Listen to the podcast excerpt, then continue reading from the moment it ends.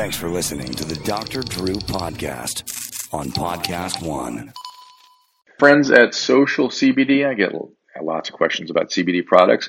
Lots of claims are made out there, difficult to answer with certainty because the clinical science just is not there yet. I've luckily connected with an Oregon based company that's all about high quality ingredients and manufacturing standards. No hype. They'd previously been called Select CBD, but they've just relaunched as Social CBD. Social CBD focuses on broad spectrum oil, something else you've heard about but might be a bit confused. Hemp has over 60 non psychoactive cannabinoids, and CBD, of course, just one of them. Broad spectrum oil goes beyond CBD isolates and contains additional active compounds that work together to create what's known as the entourage effect. This can more effectively then deliver calming and relaxing effects some people are looking for. Social CBD's broad spectrum oils contains zero THC, so there's no high and none of the risks associated with hemp or cannabis. They're available in great tasting tinctures like vanilla mint, pomegranate tea, Meyer lemon. Simply drop it under your tongue for maximum effect.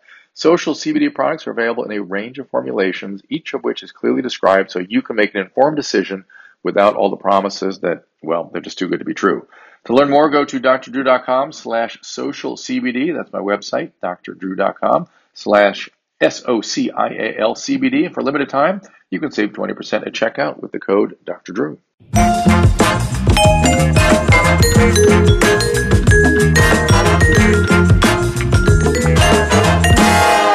Hey everybody, welcome to Dr. Drew Podcast. Uh, keep the wins and the sales of those Carolla pirate ship. This big here Carolla pirate ship.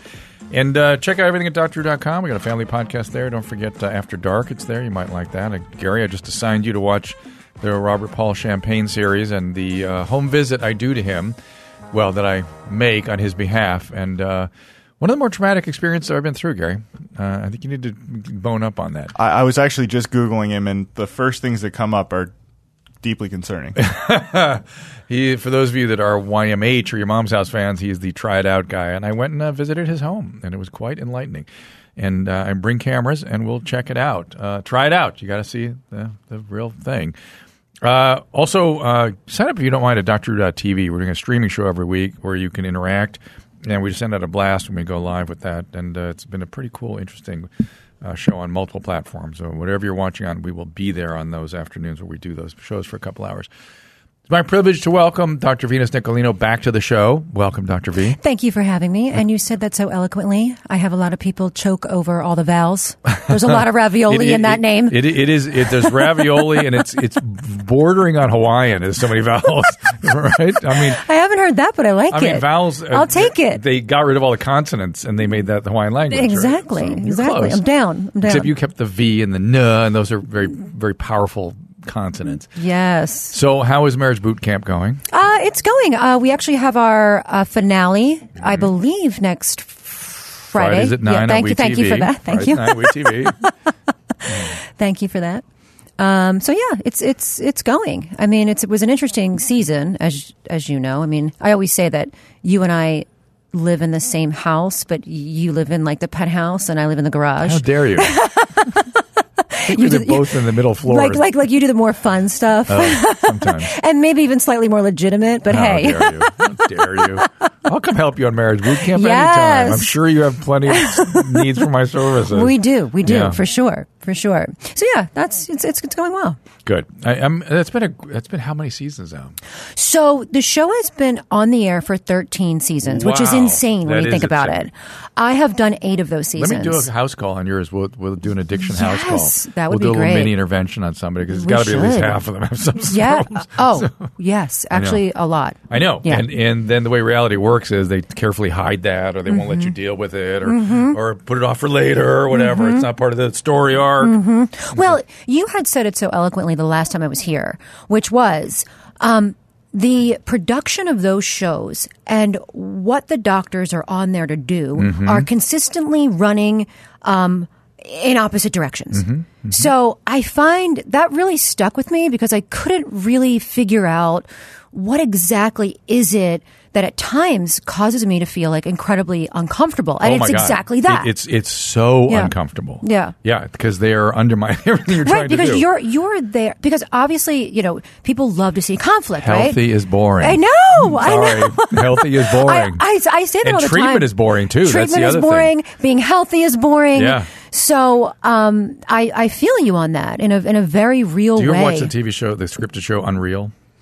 Uh, I've Oh. heard of it, and I'm it's assi- so just like- true. just- I assigned Gary some viewing. You, I'm assigning you just the first episode. Right, You well- only have to watch one episode. Yeah. And you'll get a feel for it right away. Yeah. And you will be able to recognize many of your staff on that. There are actually people represented on that scripted show from your staff. I'm sure. yeah, sure. I heard. Yeah. Uh-huh. I heard that that is the case, and it's very. Even though it's scripted, it's true. Mm-hmm. Accurate. It's, very accurate. Yeah. Exactly. It goes a little over the top, but but the the basics of it are quite accurate. Yeah, yeah. So I, I, I always remembered that that our our goals are running in opposite directions. Right, and and you can, and that can be okay to a point, Yeah, right? You, yeah. you can just you got to put certain lines in the sand Yeah. Mm-hmm. for the production team, and then you and then you on the other hand have to have faith in them that they know how to create things that people want to watch. So it's it is at cross purposes, but Mm-hmm. But if you don't get eyes, whatever you're trying to what you hope to get out to the public doesn't get out anyway. Yeah. So you have to figure out a way to navigate it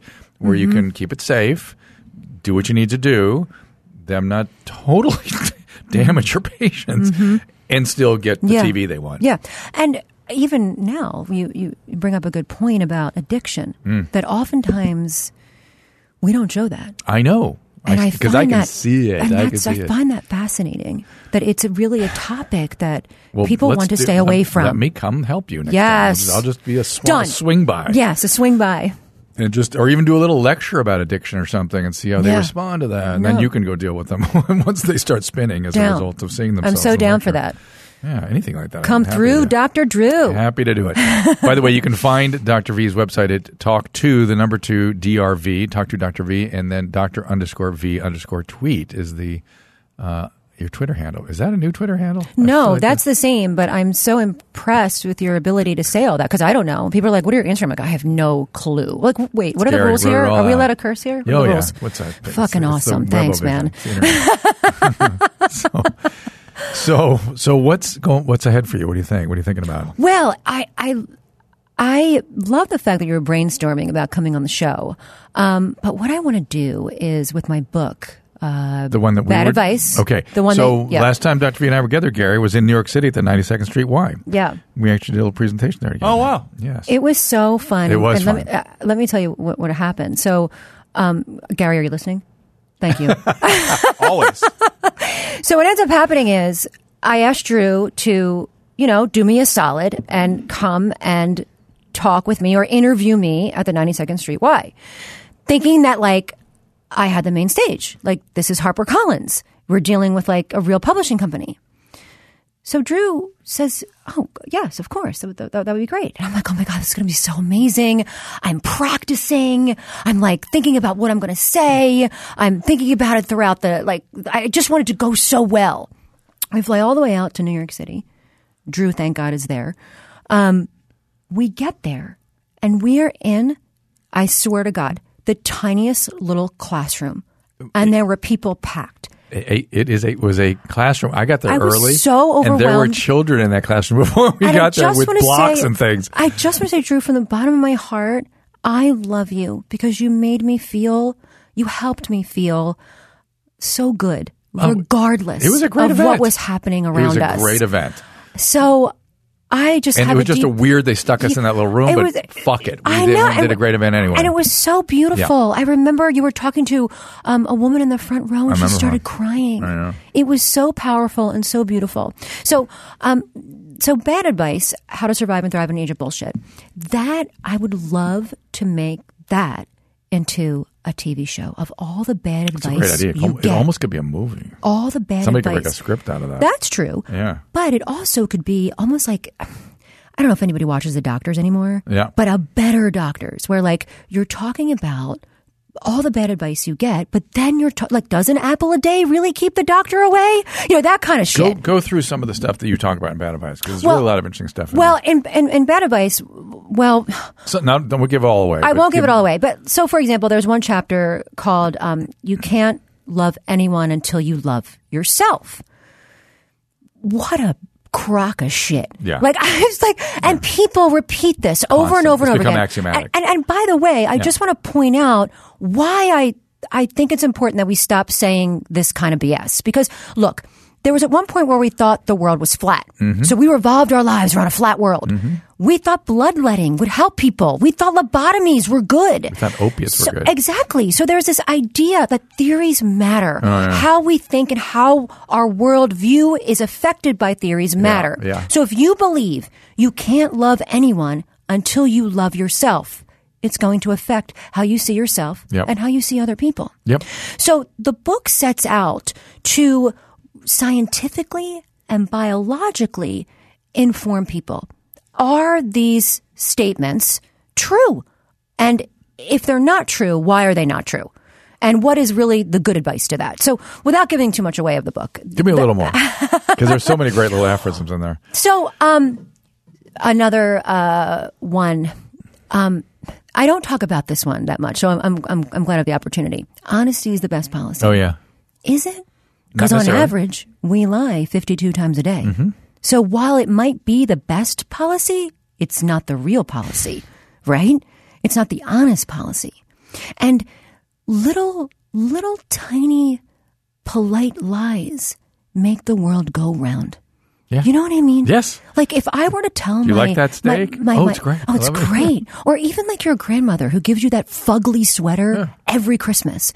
You know, this is so ugly. I can't stand that. Like you would never do that. It's just courtesy. So there's there's a difference between these polite let's say I don't, I don't even like the word lies. I don't even like the word white lies, but there's just there's something about helping the world go around Yeah. with sort of- courtesy Sort of grease for the wheel. right? Mm-hmm. And I talk in the book how people love to hide behind um, being truthful with Oh being god. mean. It's the worst. I'm just being honest. Yeah. No, you're not. You You're can't being- handle me because I'm honest. Yeah, no, that's not actually not true. You're just mean. Yeah. you know what I mean. So, the, and and that that distance is um like oceans apart between being mean and being honest, Mm-hmm. right? Um, so people hide behind that. So, so that's one of my. It's later in the book, but it's a chapter that I added because I heard someone saying during all this political stuff that's happening, honesty is the best policy, Mm. Oh, right? Yeah. I was like, okay. Yes. Going to take that one down. But I'm working on um, a second book about all the bad advice you get with sex. Oh my god. that would be out of control, right? So fun. Yeah. So fun. I mean, that just is an endless supply Oh, of endless. nonsense. Endless. So, um, yeah. So, so my goal would be to have bad advice, you know, well, and we debunk all this bullshit. You know, why not? Listen, so how, fun. How do we construct the show? Let's think about this. Would the show be people like guests, like like real people coming in and talking about the we bad advice do they've we, gotten? we could do man on the street. Mm-hmm, We could do uh, peop a guest coming on. We could have celebrities. Um, it could be me, you, and maybe one or other maybe person or two other gamify people. Gamify it a little bit, like give bad advice, and people have to call out what the bad advice is.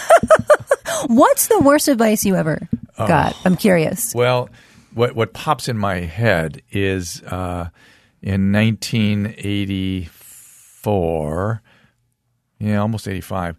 I was an intern uh, in a, doing general medical rotations, and I was doing radio one night a week. And I was doing what I thought was community service because the AIDS epidemic was underway. Okay. And we were just starting to call it AIDS. It was called GRIDS when I started my training. And I was dealing with people dying every day, just just just constantly di- dying, dying, dying. Nothing we could do, mm-hmm. and no one was talking to young people about it. I, I was just I was shocked. I was like, wait, no one's you don't. they- You, do you know what they're doing? you got to tell them about what the risks are. right. And so I just went ahead and did it. I just thought I mm-hmm. was doing community service once a week. Well, they wrote a newspaper article about it, and my residency director found out about it and went freaked the fuck out. I remember he called me in his office and he had the article from the LA Times sprayed out on his desk and he was sitting down and standing up and screaming and pounding me. He was spitting on me. He was so upset from across his desk. Upset over what? You know, you got to put it in the context. You're too young to remember this period of history. Young people weren't having sex, as far as the, the Oh, world was. okay. I see. Okay. You don't talk to young people okay. about sex because they don't. So you were talking about something taboo. to, to young people Okay. all the crazy things Okay. because they weren't having sex. Uh, co- condoms Right. were behind the counter with the hypertensive meds. Right. You'd have to ask the pharmacist to bring out your Trojans. Uh, the term safe sex hadn't been coined yet. Just no conversation Mm-hmm. Right. about this at all. I love how you say I'm too young. I will forever thank you for that compliment. Two years away from 50. Thank you. You are too young to really remember this. You are because because it was really on at that time that we'd had the sexual revolution, but Mm-hmm. Yeah. the adults who assumed it was just for them never imagined adolescence. Yeah. Adolescents would never that. They get married to have sex. And, like- and some people still believe that, by the way. Oh, my God. Yeah, some parents are living in complete denial. It's not as bad as it was. Trust Right, me. right. So anyway, he was screaming, "There's something wrong with you. How could you do something like this? What's the matter with you? What's the matter with you? What's the matter with you? Stop or else." Was sort of the thing. And uh, I thought, "Oh my God, my judgment is off. This is uh, maybe there's something wrong with me, and I better stop. I'm losing my residency position." Blah blah blah blah. And he called me back like a week later, and he goes, "He goes, look, I, I just, I just want you to get this advice. You're going to ruin your career. This is going to ruin your career. Do you understand? So you need to stop this. I'm trying to save you from ruining your career. Mm-hmm. Worst fucking advice. Do, anybody? who's worst. I was 24 years old, or maybe I was 25. I was 25 years old. Any 25 year old should not be speaking to a. Any, you're you're my age. Anybody over 50, 25 year old should not speak to. Because not when it comes to career advice, because we you can see things when you're in your early mid 20s that, Yeah. they, that the those of us that have moved on we just can't see it. We don't see it the way they see it. It's actually really true. I mean, there's a saying, and I forget what language, but it basically says that revolutions are started by the young. Yeah. So there's a there's a kind of a a, a dumb wisdom that goes along with Yeah. being in your 20s, Well, right? there's an energy and then there's a vision because Yeah. you're seeing things looking up from your adolescence into the adult world as opposed to down from your Mm-hmm. Right. middle age. You know what I mean? It's just different. so don't take any advice from me or Drew. Yeah, yeah, so so well listen. So when my kids started my career, I just bite my tongue. I said, "Okay, figure it out. Right. You'll figure it out." Right. Uh, but that was a deep learning lesson for me about young people and So you digested this bad advice and you, you took it for a while. I stopped. You stopped. And I, I, I even consulted with attorneys and stuff, like what my position should be and stuff. And I stopped and thought, well, something's wrong with me. Wow. Uh, six months later, within this, things were moving very fast back then. You, you again, you wouldn't have really known this or remembered it, but within six months, all of a sudden, there was this tremendous uprising from within the medical community. We must be talking about this. Wow. Doctors have to talk about the HIV. Wow. it's it's everybody is talking about it. Did you feel vindicated? Not yet. Not so, yet. so I so I went. I tiptoed back on the air quietly. Didn't let anybody write any articles or Right. anything. I just started doing it again Right. one night a week, and just would do it if I was on call or something. I Right. wouldn't do it because I, just thought it was the right thing to do. do. Yeah. Fast forward three years, uh, the same residency director who made me his chief resident three years later, he Mm-hmm. maybe the, you know essentially ran his program 3 years later, Mm-hmm. came up to me about six months before that, moving into that position. And said, "Hey, you still doing that radio show? Like, like, like our conversation had never It had happened. never happened. And he goes, uh, "I'll tell you what, I'll do it now. You just you, you step aside. I'll, I'll be the one now. It's fine. I'm ready. I'm ready." I thought, "You fuck, you fuck, oh O'Neill, fuck it. I will find my moment." Oh my god! Well, you found your, mom- your moments Yeah. for sure. And so I just thought, "Oh my god." See, your your your your bad advice is so legitimate. Yeah, Mine yes. is not. My What bad advice is not. What My bad advice is not legitimate. You mean to get? It's you much didn't- lighter. Well, tell Whoa, me. Tell much me. lighter. Tell me. Was it relationship advice? Because that's where the really bad advice usually comes. Well, it was more about body hair, which is always like weird advice, I suppose. It, it depends what part of the body and how So- much hair we're losing. when you get right down to it. So, um, I had a girlfriend tell me that okay, It's already the way, bad. yeah, exactly. That this is early twenties. The way to avoid having sex on a first date is that you don't shave your legs or your vaginal area. This sounds like mom. I don't know if we can say pussy on here. whatever. Whatever. Mom is trying to. That wasn't that wasn't my mom. It wasn't my mom. No, no, but her mom. Yeah. So she was like, "That's a way to avoid it." So you, you know, so so you'll feel like shame, I suppose, from No, your no. hair. I think I think that the idea is that will slow the guy down.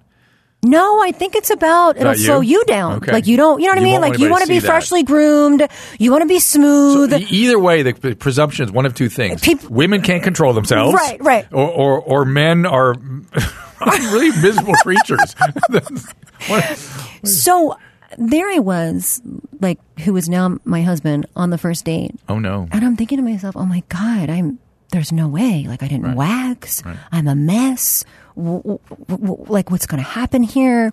And it didn't matter.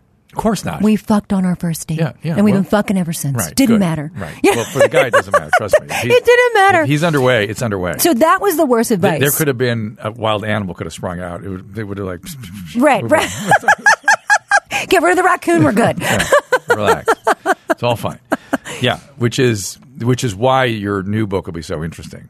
Yeah, You- fun. Who knows how many crazy things people get? Exactly. I'm exactly. sure and it goes back to what you were talking about, really, with your bad advice about sex.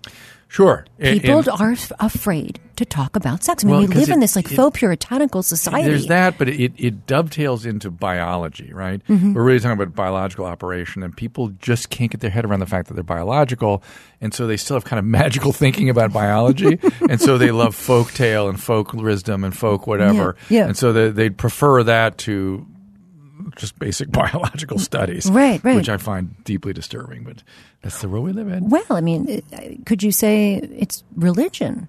Uh, I mean, that's an yeah, that's all in target. there. I Yeah, mean- it's all in there, right? Yeah. So morality and religion and ethics Yeah. and human behavior and guilt and Right. You know, you get right down to it. Um, it's interesting. How do we get into this topic? But I'm going to go. Yes, Wh- go! Which is that you know when you think about the history of the human being uh, throughout human history until about 50 years ago. Think about that. The entirety of the human experience throughout history until 50 years ago, sex meant pregnancy.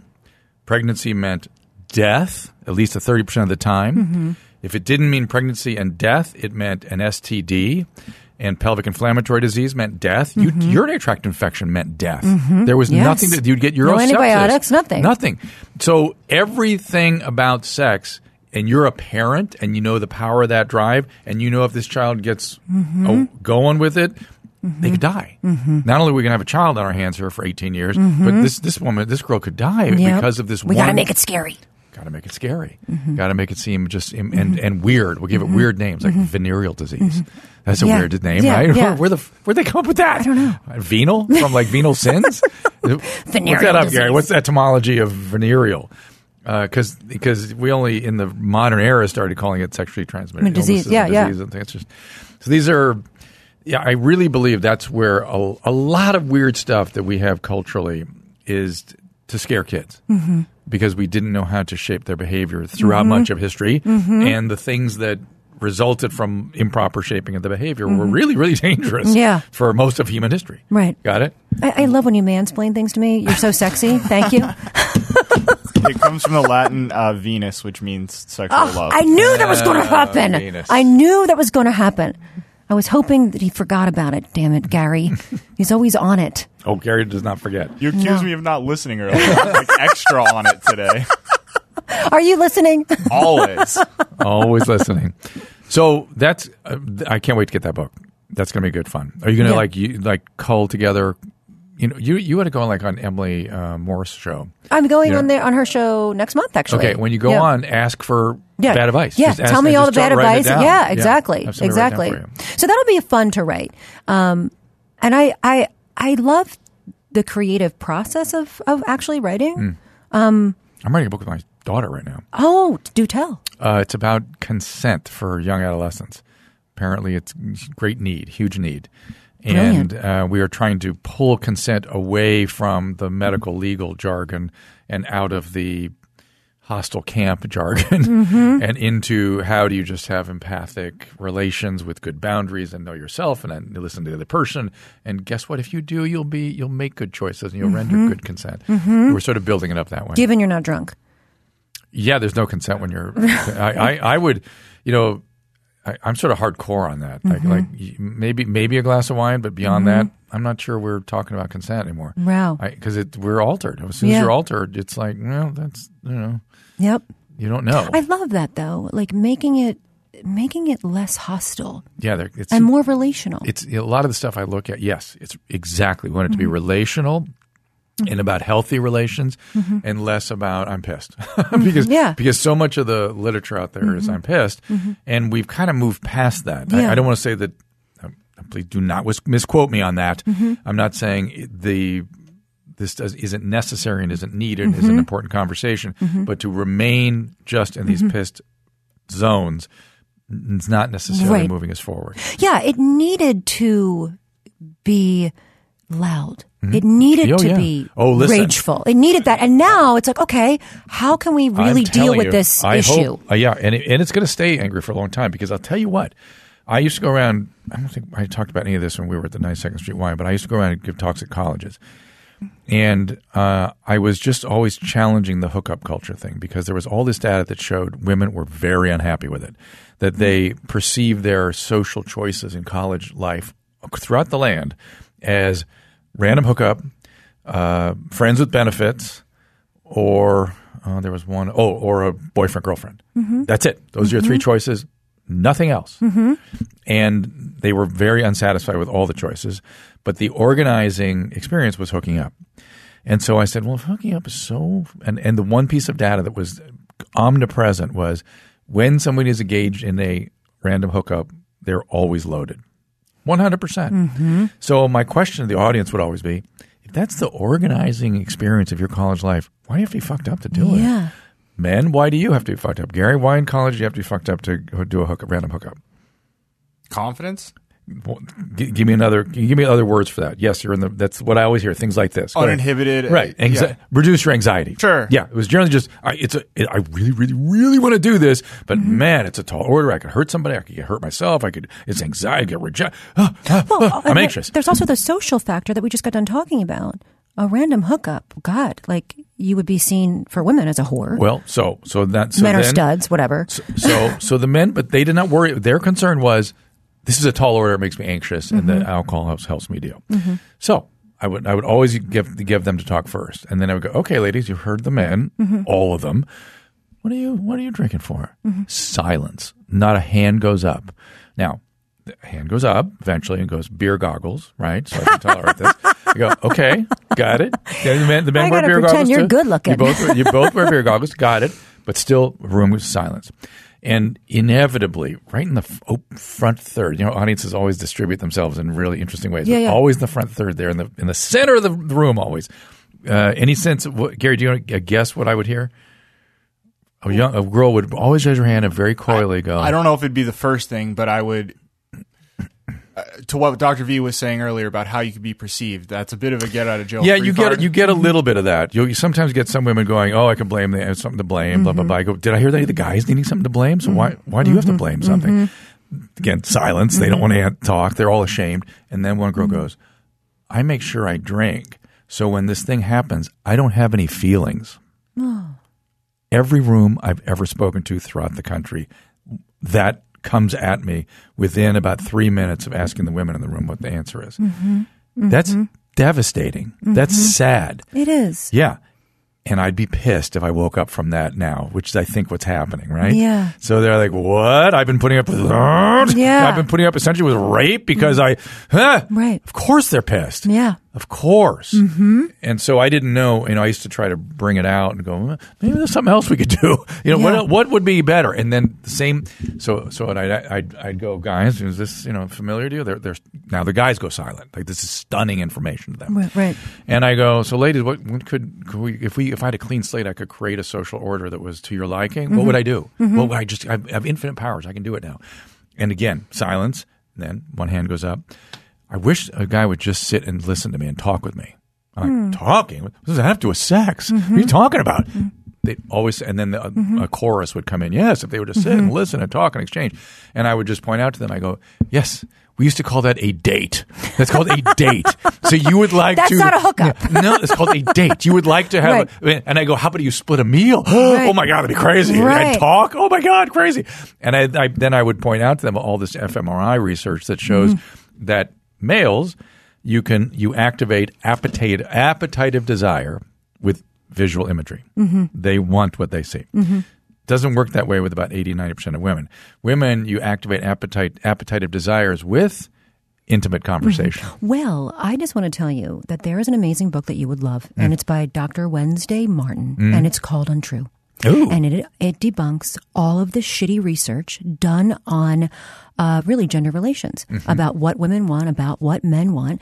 Um, one of those is that um, m- men are not as monogamous as women, which is not true. Oh, women not true. actually, women want novelty. Yes. Women want That's true. to And- have and more to- than one partner. and men need to really I mean, pay think about it. Like marriage is an institution made by men for men. It works for men, and that's historically true. I'm not sure that's true. That is true. Well, but the anthropologist Lionel Tiger, would, who is a famous Rutgers anthropologist, would say, "No, that's that's to keep you around to provide while they need the safety of the childbearing phenomenon. Uh, he's a man. That's the And, uh, ultimate vulnerability is an when the woman anthropologist. is." But marriage ultimately is an institution made by men for men. To the it works that, for men. To the extent that men were in charge, that's necessarily true, right? Yes. Yeah. So, so so on every quality of life measure, men's quality of life when they're married goes up. Mm. Um, they have more sex than their single counterparts. Uh, they get paid more. Um, they're just happier. They live longer. For women, it's the exact opposite. So I think today some of the issues that is challenging in 2020 soon to be is how do we make marriage appealing for women? Because hmm. I can't tell you, Drew, how many times I hear a woman tell me that she's working full time, she's doing the laundry, she's taking care of the kids, she's doing the shopping, she's doing everything. is that about marriage though? She'd be doing that if you're single too. But well, I mean, there are when you're living with someone, there needs to be the point that I'm getting at is that under the house there is still a huge ism, Mm. and that's sexism. Yes. Where and I noticed it. I live in an incredibly liberal house. Okay, mm-hmm. my my my husband is amazing, but I took notice that over the Thanksgiving holiday, everyone who had a vagina was in the kitchen. Mm. No dicks were there. Mm-hmm. All the vaginas were there. And that to me, and, and I live in a home where it's incredibly, you know, I talk about this kind of thing all the time. So my husband's very aware. Would it have been uncomfortable for the women in the kitchen if a male suddenly joined them? No, No. I think they would appreciate it. So I, think, and, I don't think men know that. and and women find men very sexy who are who are taking part in Mm-hmm. Yes. household chores yes, that's and shown. child rearing. That's been shown a lot. So I, I, I question a lot of uh, the research that has been done on women and men because most of that research is done by men. So, well, it's just functional MRI data. so I, I think that you would love this book. It's called Untrue by uh, Wednesday Martin. She's great. Well, the, the functional MRI data, which is just just numbers. It's there's no men or women, the men Mm-hmm. and women on the team that are that are evaluating the numbers, of course. Um, but it absolutely mirrored what I saw in every single room in every single part of the country for I- years and years and years. I think that's because women are conditioned that in order to have sex, they have to feel emotional about it. Hmm. They have to, they've been conditioned that it needs to be intimate. I don't necessarily know if that's actually true. I think it's conditioning. So, um, I mean, you hear when you talk to women privately and you hear their private stories, um, sometimes they just want to have sex. yes. They don't want to have a conversation. Mm-hmm. They don't want to talk. You know, they're they actually turn into what we would perceive as m- masculine qualities. So I, I just think Mm-hmm. And it's some interesting. flip around. Some have yeah. different different times, different different, and some with different with different around different people. Yeah, no, for sure, sure. Anyway, I, I find that the research, the newer research, fascinating Mm-hmm. um, in terms of gender and what what is true and what isn't true. You know. You've heard me speak about glutathione before. Glutathione, of course, is a powerful antioxidant. It may be useful in disease prevention, aging, bad habits, all things where glutathione levels decrease, leaving us exposed. Glutadose Wellness is an innovative supplement containing glutathione, not just glutathione, but vitamin C and zinc as well. Zinc has been largely ignored as an important supplement. It's all designed to raise glutathione levels and boost your immune system and hopefully improve overall health. Glutadose is a unique liquid formula. There's 400 milligrams of glutathione plus that vitamin C and zinc, as I mentioned. Here's what I want you to do. I want you to go to glutadose.com, G-L-U-T-A dose.com, one word, slash Dr. Drew, D-R-D-R-E-W. Use promo code Dr. Drew 5. And one more time, I'm sure you've heard about glutathione, and this is a great way to get that, not just the glutathione, but also the vitamin C and zinc you need. And I want to introduce you to Health IQ. Look, you take care of your health, uh, and yet you're the one that shoulders the insurance burden of people that are not doing so. You may have overpaid and subsidized those who are less health conscious. Well, Health IQ knows that and uses science and data to secure lower rates for people like you on their life insurance. If you're a runner or a cyclist, Health IQ can save you up to 41% because physically active people have lower risk of heart disease, cancer, diabetes. Health IQ is not just a Health IQ takes the customers through an entire process of applying, and the policy is then underwritten by one of the top insurance partners. But these savings are exclusive to Health IQ. You won't find them anywhere else, and you must qualify to get that special rate. So to see if you qualify, go to Health IQ. It is one word, H-E-A-L-T-H I-Q, healthiq.com slash Drew, not Dr. Drew, just Drew, to take the proprietary test, Health IQ quiz. Depending on your score, as well as other related qualifying factors, you can save up to 41% on your life insurance premiums compared to other providers. Again, that is healthiq.com slash Drew to let them know we sent you and start the process with the Health IQ quiz. No commitment, and you'll learn even more about potential opportunities to be rewarded for your commitment to living healthy. One more time, that is healthiq.com slash Drew. Well, of course, our friends at Blinkist. Blinkist is for anyone who cares about doesn't have a lot of time. Isn't that all of us? Blinkist takes the key insights from over 3,000 nonfiction bestsellers in over 27 categories and condenses them down to 15 minute blinks, text or audio explainers that help you understand more about the core ideas in each book. I use Blinkist um, when I'm working out. I mean, it's a perfect time to do it. When I'm driving, I mean, I, I like double dual tasking, and so it makes great use of my time. Things like, well, uh, *Sapiens: A Brief History of Humankind*, *Thinking Fast and Slow* by Daniel Kahneman. I mean, these are great books, and they're complicated, and they take a long time to read, but not with Blinkist. And right now, Blinkist has a special offer for just our audience. Go to Blinkist.com slash Drew to start your seven-day trial and get 25% off a Blinkist premium membership. That is Blinkist, spelled B-L-I-N-K-I-S-T, Blinkist.com slash Drew to get that 25% off and seven-day free trial. Blinkist.com slash Drew. Do it now. It's still it's still for the most part the same data just being reinterpreted, which is fine, which is good. Mm-hmm. So we had, maybe I ought to do a book on that. Well, it's already been written. You should read it. Well, there's a bunch of them. There's a there's a ton of them. This is so good, though. This so one's really good. because I, I'm the book I'm writing with my daughter, and she's a gender everything, fender, feminist, all that stuff, and so she, we're reading all kinds of stuff Mm-hmm. uh, in the gender zone. And um, most of the science that I have found that she's throwing me as you know universally the, the definition, the reason we should have certain interpretations of the data. Mm-hmm. Most of the science is very bad, and so I'm looking for good science. oh, great. So yeah, so we'll find it. yeah, So- that's good. Love but it. But it's uh, there's a podcast I will I listen to. Let me I think it's called Inqu- not Inquiring Minds, and she did. She's really a great scientist. I love the name inter- of that. Inquiring Minds. Oh, that was good one. That's Indra Viscontis. She's unbelievable. Um, oh crap! Oh, rationally speaking, it's rationally speaking, and uh, she's she's a she's a well trained scientist, and she's constantly like, wait a minute, these these positions are built on bad science, and she's constantly debunking stuff. So, uh, rationally speaking is a very good episode, a good podcast if you're interested in that stuff. Yeah, do I love Do you listen to a lot of podcasts? I listen to crazy. I mean, I only really listen to yours. what? That's bullshit. Um, you know, But good I, answer. I don't really, I, I don't watch any television. Hmm. Um, and so I, I do like listening to things because I feel like it's it's more imaginative. Um, but I'm a big reader. I love reading.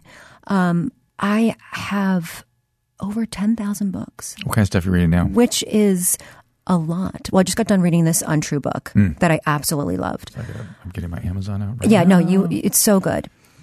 Keep going. And then I and now I'm reading. Uh, it's such a strange name, but it's about raising boys and boys in their teenage years. and Uh, Let me see what else. what are you learning? Um, Have you ever read The Omnivore's Dilemma? Thank you. I have read that. That's yeah. one of my favorite books Yeah. of all time. Yeah. I, I reread it probably every year. Oh well, that's cool. Um, is that Michael Pollan? Yeah. yeah, Yeah, yeah. Uh, I love his stuff. He's fantastic. Did you read his hallucinogen stuff? I, I'm reading that now. Yeah. I have to put it down though. It's not for me, it doesn't feel like a easy breezy read. Like it isn't a It book you isn't. take on the beach. No, no, no. It's- Like you have to really take a good two hours of your time. And be like, like I'm going to read this book. Gary, it's like 800 degrees in here. Could you help us again with the with the temperature? Thank you. Um, yeah, but Michael's a great writer and a great, and he Mm-hmm. and he he asks the right questions in that in that particular book. And Yeah. I'm not sure he has a full. you- He leaves you to drive your own conclusions to a Mm-hmm. large extent, which is smart because the data just again, we, we are so behind in so many scientific. Uh, Right. Pursuits, in particular when it comes to certain chemicals that Mm-hmm. we've decided were evil for a long time. Yeah, yeah. So I, I love to, to, to read. I don't really watch a lot of television. I don't really, I, and I think that's you know, Mm-hmm. Nonfiction? that- that- that's nonfiction? oh, let me tell you, I just got done reading Fugitive Pieces, which is fiction, and it is amazing. it's it an old book. Oh, you have to read it. You just have to read it. I don't want to give it Mm-hmm. Okay, away, but it reads like poetry. Yeah. Mm. it is beautiful, and I usually don't read fiction. I usually am such a nonfiction reader, me just like sort of a information seeker. Um, but this is beautiful. It was really How beautiful. did you get? How did you find your way to it? My uh, mother-in-law, who uh, passed away, I found it in my drawer, and she had a note, and it was like, "Oh my God, wow, that's amazing!" Hmm. It felt like, She like giving you a message from beyond. Well, I, I'm not one of those. I don't think like that, but it felt She beautiful. was. It felt I mean, beautiful yeah. to to open the book and read that and be like, "Wow!" Like she gave me like such a gift, and it's such a beautiful book. Mm-hmm. So anyway, Fugitive Pieces, if. Okay. if for, for Fugitive- for your for your fiction. Gary, give me that. Give me that one. Fugitive Pieces. That's coming in now. Here it is. Here looks is. like He's sending me all these Amazon links. looks like they made a movie out of that one. Oh, really? They made a movie. Yeah. Oh my God. Not a big one, but in 2007. You know, do people actually Hmm. go out and seek information anymore, or do you feel? I feel like they do in podcasting world. Yeah. I feel that's sort of how they, they like getting it a little passively. Uh, I think we're not good readers anymore for the most part. Yeah. When did you become a good reader? How old were you? As a kid? Well, I loved reading. I'm a big reader. See? I mean, and you know, unlike medical school, when you get a PhD, you're really you're really stamina on reading and writing. That, at the end of the day, that's really what it is. Yeah. Um, so I've always been, uh, I've always loved to read. Um, you know, even in my uh, sh- blue collar shitty neighborhood. Where'd you grow up again? I grew up in Delaware County, which is which is uh, on the west edge of Philly. Oh. So we were right on the border of 69th Street, which is the city, um, and then the shitty suburbs that are after that. But I want to tell you, it's the best place on earth. It is the best place on earth. I cannot tell you, and it's so unique and it's so interesting. Um, that being said, educational pursuits really Weren't part of the exactly the we're part exactly uh, part of that narrative. Exactly. Um, but uh, I just my mom introduced me to books because she was a huge reader, and that's how it just caught on. How did you meet me. your husband? I met my husband in New York City. It's not romantic. What were you doing in New York? It's well, I was getting um, my master's degree Oh, at, that's right, at, New, at New York University. Yes, yeah, right. I went my undergrad there, my master's degree there, Right. and so it isn't romantic. It isn't like sexy. It isn't anything. It's all good. Um, so, um, this is, we met in a bar where that used to be the mating and dating places for human beings. Mm-hmm. We met in, in a bar and, um, you know, he tells the story very differently than I do. He says, and then I, I, I just saw her from across the room and I knew Mm-hmm. that she would be my wife. I just knew it, that I was going to spend the rest of my life with her. Men experience that phenomenon like 10 to 1 over women. Okay, so that is true. Yeah. Because I tell the story this way. I looked across the room and I said, I'm going to, f- I can't wait to fuck him. Mm-hmm. This is going to be amazing. So we tell the story very differently. Yeah. Um, For for yeah. men, I, I talked to another anthropologist who had studied this, and and she said because she was studying love at first sight, Mm-hmm. and she felt men way more than women have experienced that, and she said, but really, what she's finding is that it was lust at first sight that worked out. That's, that that goes down in the memory as love at first sight. So you're you're actually maybe you had the same experience. You're just more honest about it. I'm just it. more honest about it. So- You can't wait to fuck his brains out. This is going to be great. Um, yeah, so that's how how we met, and um, you know, it was it's it's interesting because I always describe when you meet someone like let's just say you're in an airport and I have a red suitcase, and that other person has a red suitcase, and you're like, oh my God, you have a red suitcase? I have a red suitcase. We should get on this plane together. We should fly somewhere. And so you then get into a relationship, and you're flying, you know, wherever you're going across the world. And then your destination happens, and you open up the luggage, and you begin to take out all of your baggage. Yeah, yeah. And it's all different, and it's mm-hmm. all, you know what I mean? So I always say that, like, I feel like my husband and my baggage mesh. You know what I mean? Like How- if he, been married? if tw- twenty, he would kill me for this. He, he's he's he's the counter. Um, no, not twenty seven. Twenty two, twenty three. Yeah, and so I would argue that scripts, people say, you know, the similar scripts, similar Mm-hmm. things that you expect of marriage, similar likes, similar. Well, I never similar- wanted to be married. I never wanted to be married or have kids. They were the two best decisions I never made. He made them. He is a great like family person. Like he makes good family choices. Um, I just didn't want to be. I just never saw that for myself. Did he have to leverage you into that? Yeah, yes, yes. I was like, why can't we just live like, you know, Goldie Hawn and um, Kurt Russell. Kurt Russell? Like, why can't we do that? And he's like, well, when you have kids, it's a little bit different and blah, blah, blah. But I, none of that matters. I, I just sort of was afraid that I maybe wouldn't be a good wife or a good mother. At the How end of the day, I was scared. Okay. I think that I watched my parents, who are still married, but they were children my, when they got married. Like my mother never went to high school. Um, my father's an auto mechanic. They have been married for over fifty something years.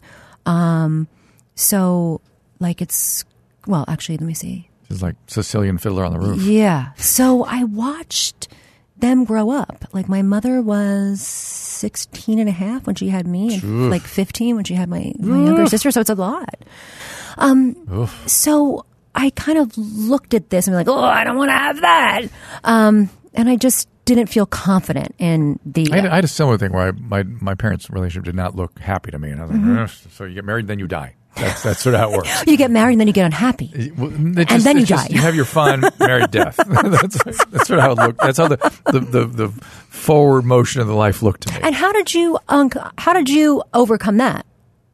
Uh, I had a shocking experience at the altar where I was like, "Oh my god, this is exactly where I want to be. This is fuck anybody that said anything bad about this relationship Mm-hmm. or marriage generally. This is precisely where I want to be." Mm-hmm. And then we were into kids pretty quick, and that's what we Then you became- just started. That's what we were. We were. Yeah. We, we went overnight.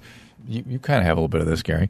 You know, Yeah. We became parents, but we were. I had a weird thing where I was at the altar and I was like, "Fuck, that's Dr. Drew standing right there." I, I did. The, I did their wedding. I did. The, Brilliance. you asked for it. It wasn't, wasn't my idea. No, I couldn't believe you'd actually done it. I was like, "Holy shit, he's standing right there!" And then, yeah, we were into we were into kids quick too. he is so nice. He's the best. He really is. Yeah, Do you have trouble saying no? Oh yeah. Yeah. I would have said no to Gary, of course, I, if I could say no. you did say no at first. You said no and then thought about it for four days and felt guilty and came back. That- well, it's all the same. It's it's not being able to say no, however it manifests. You, you can have different kind of time horizons to it. No, I didn't make was. you come to it New was a privilege to do it because I'll tell you why I liked it because you took care of everything for me. I tried. Yeah, so it made it. He made it very easy. And, Oh, and so that's that was good. that was nice, and uh, and it was funny and fun to get to know his family and think, look at what they were looking at and stuff, and think about it. And so it's fun. It was good. You also mentioned something uh, the last time I was here about codependency. And I really loved what you said that people love is codependent, which is true. Like It- to a degree, it- to a it- degree. I think I was probably talking about um, enmesh, not enmeshment so much as uh, fusion. Mm-hmm. That that real intense love is a fusion, Mm-hmm. right? You lose your boundary, you lose your body boundaries, you lose your emotional boundaries with that other person. But to be able to do it and still be yourself and be able to move in and out of Mm-hmm. it flexibly and easily, that's where it becomes the difference between health and not health. Yeah. Some people, the boundaries stay blurred all the time. Mm-hmm. That's very common, mm-hmm. and that's that's where the codependency becomes. Would you describe yourself that? I think I'm a codependent. point Oh, yeah. codependent. Oh, yeah. I can't say no. I couldn't say no to, to adjudicating a. I can't say no. just to be, to, went out to Laguna and being officiating a marriage. I've never done that before. So- I, I'm getting better at saying no. Me too. I'm Uh, getting better because yeah, I think when you get older, Yes, you're just that- like that- fuck this that shit. that has something to do with it. right? I agree with You're you. just yes. older, and you're like you almost like don't have the emotional. You can't please everybody. You know what? It's, I'm just laughing at myself thinking about what why, one of the things that makes it easier for me is I have I had an insane memory when I was throughout my life. Like like Mm-hmm. like I can remember my the the the furniture in my room and on what was Oh, on the wall too. when I was under two years of age. Yeah, yeah. And, and it was just I just had this crazy memory throughout my life. That's kind of faded, so I can say no and not keep thinking about it. It doesn't bother me so much. You don't ruminate on it. I don't ruminate. I don't think about it. I forget about it. It's easier to forget. It's, That is true Yeah. because I I'll, I would be this. I'm this. Well, I'm getting better at not ruminating over things as much where I did before. Um, did, you have any- did you have any trauma in your Oh, yeah, yeah. young age? Sure. Because usually that's what sets your I memory know. off. Yes, it does. Okay. It- it's why you Okay. start rehearsing things. Yeah, yeah, yeah. And uh, and you grew up in trauma too. Yeah, yeah. So it's similar. Just you know, my, my mother was a mm, traumatic, traumatizing, mm-hmm. and um, In what way? Like physically abusive, abusive? no, emotionally abusive. Emotionally abusive. yeah, Mm-hmm. a lot of yelling. Like yelling, yelling. I would say that I had never heard yelling like that until I spent time in the locked unit at the psychiatric hospital as a as a caretaker. Yeah. Mm-hmm. I would occasionally hear people yelling like that. And thought, oh, that's that's Was she suffering? from something. Mm-hmm. But my dad was a physician and covered and, you know, Mm-hmm. made sure it didn't get out or who knows what the hell they were doing. Yeah. Whatever. That, that generation of physicians had, speaking of bad boundaries, Yeah. Mm. horrible boundaries. They took care of their own family members. They, Yeah. it didn't, they, they just were No, I- terrible I- my stuff. my husband's father um, it was Dr. Richard Johnson, and he is one of the. Um, uh, I guess I don't like the word founding because it's not doesn't make sense. But virology, he discovered the field of, of virology, and it's very Mm-hmm. Columbia? true. Is it Columbia? No, um, uh, Hopkins. Oh, yeah. Um, and he was their sitting chair, I think, for like 30 Hmm. years or something like that. And that is very true. So what you're saying That- is very similar about there's sort of this Oh, the boundary blurring. Oh, in, a, yeah. in a way. Oh, yeah. Yeah. the, the grandiosity and Mm. the, oh, it's just really. Just re- Mm-hmm. I remember. Listen, I, I I witnessed. Oh my God, we, we should have reported this back in those days. Uh, a physician come to take care of his daughter in a hospital and insisting on doing her pelvic exam himself Okay. because he wouldn't da- dare have another person touch her. Yeah. Yeah. That wasn't That's my father-in-law. I'm just saying that's the kind of crazy Yeah, boundary no, stuff for that they would just do. For sure, I'm talking for about sure. the 70s now. yeah. So are you saying that your dad had this happening? That he not He had bad boundaries because he would take care of family and stuff like that. But but he was taking care of my mother in some way and keeping her glued together in some Uh-huh. Yeah. way. Not good. codependent. Yeah, it's codependency. Yeah, it's Mm-hmm. that that too. And uh, and then I would, you know, I'm not even sure if he knew what I was absorbing. He wasn't aware of it, or Probably never got exposed to what I was what I was exposed to. wow. Because you know, there's always always, and my sister thinks I'm just an evil, cruel person for being mean to my mom. Mm-hmm. for talking her in the other than glowing way, but I absorbed a lot for a long time. Well, you can have. You can have complex thoughts. You can Mm-hmm. have more than one feeling. You can love someone very much. for sure, and, know. and I can have distorted memories too. You know, Whatever it was, that was my experience, Mm-hmm. and so. But it was mm, like I said, I remember the that kind of screaming and yelling that I'd never seen Mm-hmm. except in a psychiatric hospital. Interesting. Do you think that's why you got into the field you're in? I do. Well, I think the it's hard to say, but in the uh, adolescent, I got interested in adolescent health, which is what Loveline was all about, because when I was in college at 19, I started having panic attacks and depression, really disabling panic attacks, and I was mismanaged completely for a couple of years, and it was suffering. Wow. And that because there was. There was no adolescent health; it didn't exist then. Wow. And there was no experts in the field. There was no nothing. I went. I remember I went down to the um, the collegiate. I was in a small college in New England. I went down to the the health center, and something was wrong with me. And the doctor looks at me. Some old retired physician who was just giving his time to the college. You know, a couple days a week. Looks at me, and goes, "You need to get your shit together. Take long walks in the woods. Just take long walks." Hmm. I was like, I, "If that." If that would do it, I, of course I would do that. Get my shit together. I, happily, hmm. I was disabled with panic and, and depression totally mismanaged. Mm-hmm. And I thought I never want anybody else to go through that in their adolescence. There should be there's there is clearly even as a adolescent myself, I was 19 years old. I could see there were unique needs that just nobody was there to meet. I love when I hear stories about people who get into their field really, and they're able to be honest about themselves. Mm-hmm. You know, this happened to me, and I want to make sure it doesn't happen again. Like that, yeah, and, and I and I would the the psychi- getting involved in this addiction medicine was a total fluke, and even the psychiatric stuff was kind of a fluke. I was just moonlighting during my medical residency, and I just got more and more and more interested in it. I, I wouldn't say it had the same kind of um, drive that the adolescent thing did. That Mm-hmm. that really was like, I don't want anybody to go through that anymore. There, there's got to be, and the field developed. And I thought, ah, I want to be part of that. That's And, uh, That's an amazing story. Yeah, I've yeah. never heard that before. That one before from you. I'm Yeah, saying. I mean, I listen to your podcast all the time. I just never heard that one. I sure you do. so, so, so, and so, so anything like that for you? I'm supposed to be interviewing you. I um I I felt at a very early age I was given the flag to problem solve. Hmm. Um and I think that I For your family? yes. So I think that I um someone Were you the hero? so someone the kind problem? of gives you a, Yeah, yeah. flag Right. and you can either take it or not. Were the- were the- but but there's different roles that people. Was there alcoholism in your family or something? like uh no. No, no, Was- no, no. is- is- were you this a was hero? all done with a straight mind. that? Were you also a hero to the family? Um, I think that you know the name Venus. Hmm. So, like, we going back to the name, we've come full circle. So we have like Victoria's the oldest, Catherine, Danielle, Matthew, and I'm the second oldest, and Venus. So, in a way, it kind of sets up that you have to be doing something. Why are you on your phone? You're not even listening. to me. I am me. listening to you, uh, because somebody This is texted why me. I'm interviewing you. Somebody texted me and I had to respond. totally you fucked go. up, Yeah, listeners. I just want you to know that he's on oh, his phone. Oh, they hear this from Adam all the time, every freaking day. But with Adam, if I even look at my phone, he has a shit fit. So, really? oh yeah, Um, well, I'm not going to have a ship fit, but I'll call you on it. Um, do you want to hear the story or I not? do. Okay, so at the end of the day, I just would we would sit on the stoop. All of our houses were connected because we lived in row homes, and I would listen to the women talk about these problems as if they were unsolvable. They would talk about these issues, and I remember this from a very young age. I must have been four or five years old when I was like, what kinds of problems? I, just relational problems, um, money problems. But it wasn't, and as obviously as I got older, I was able to be like, "Oh, this isn't about that. This is about this." But I, I never really said anything. I just was like, "These problems are solvable.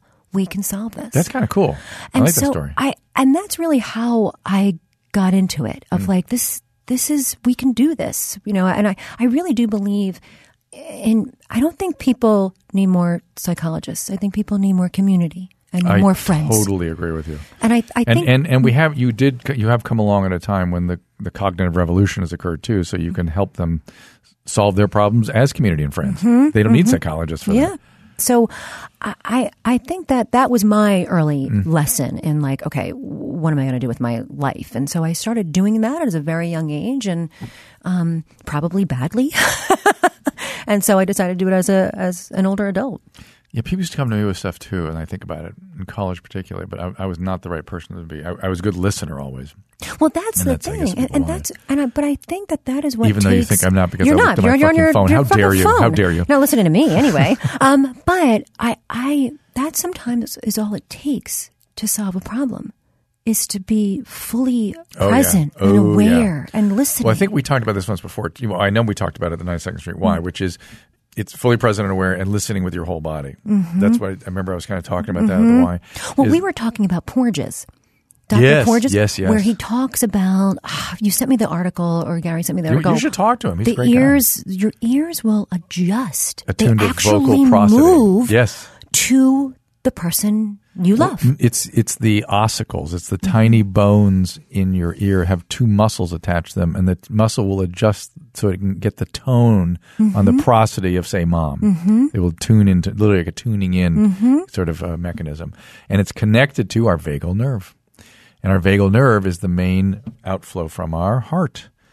Huh, interesting. It's fascinating. So our body is this gigantic instrument, and we have all these huge plexuses of nerve in our gut and our chest and our abdomen that we don't know what they're processing. We don't know how they work, but we do know a lot of the information is coming back. Mm-hmm. And so when you get a feeling, a gut feeling, or my heart hurts, that's really happening. Yeah. that's what that's where feelings come from is your body.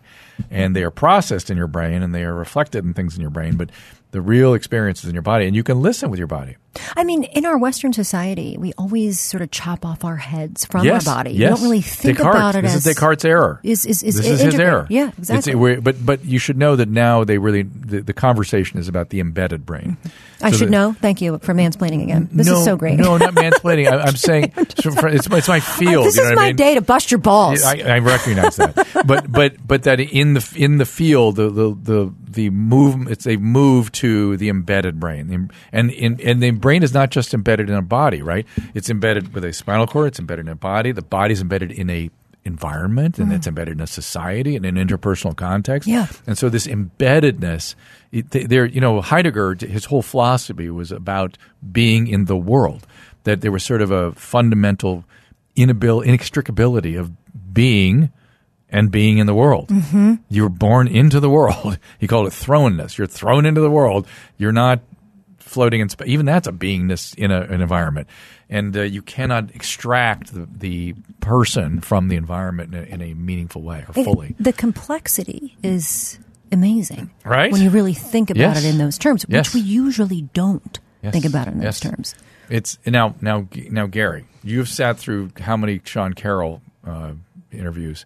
At least two, Three, two, two or three. Yeah. Yeah. Do you understand why th- that his stuff then really interests me as the next layer on this? So we're talking about existing as beings in the world in space time, and Sean and I, what tell us the episodes those when, when we finish talking, uh, is talking about the fact that there's something far mu- more fundamental than space and time or space time, mm-hmm. and that we're all part of a we're probably more emergent properties of some wave function. That is mind Is that blowing. fantastic? I love. God, I You- need pot for this. And w- now you got to listen to my podcast. I did three This is with- with Sean. amazing. Yeah, he, listen to Sean, Sean Carroll.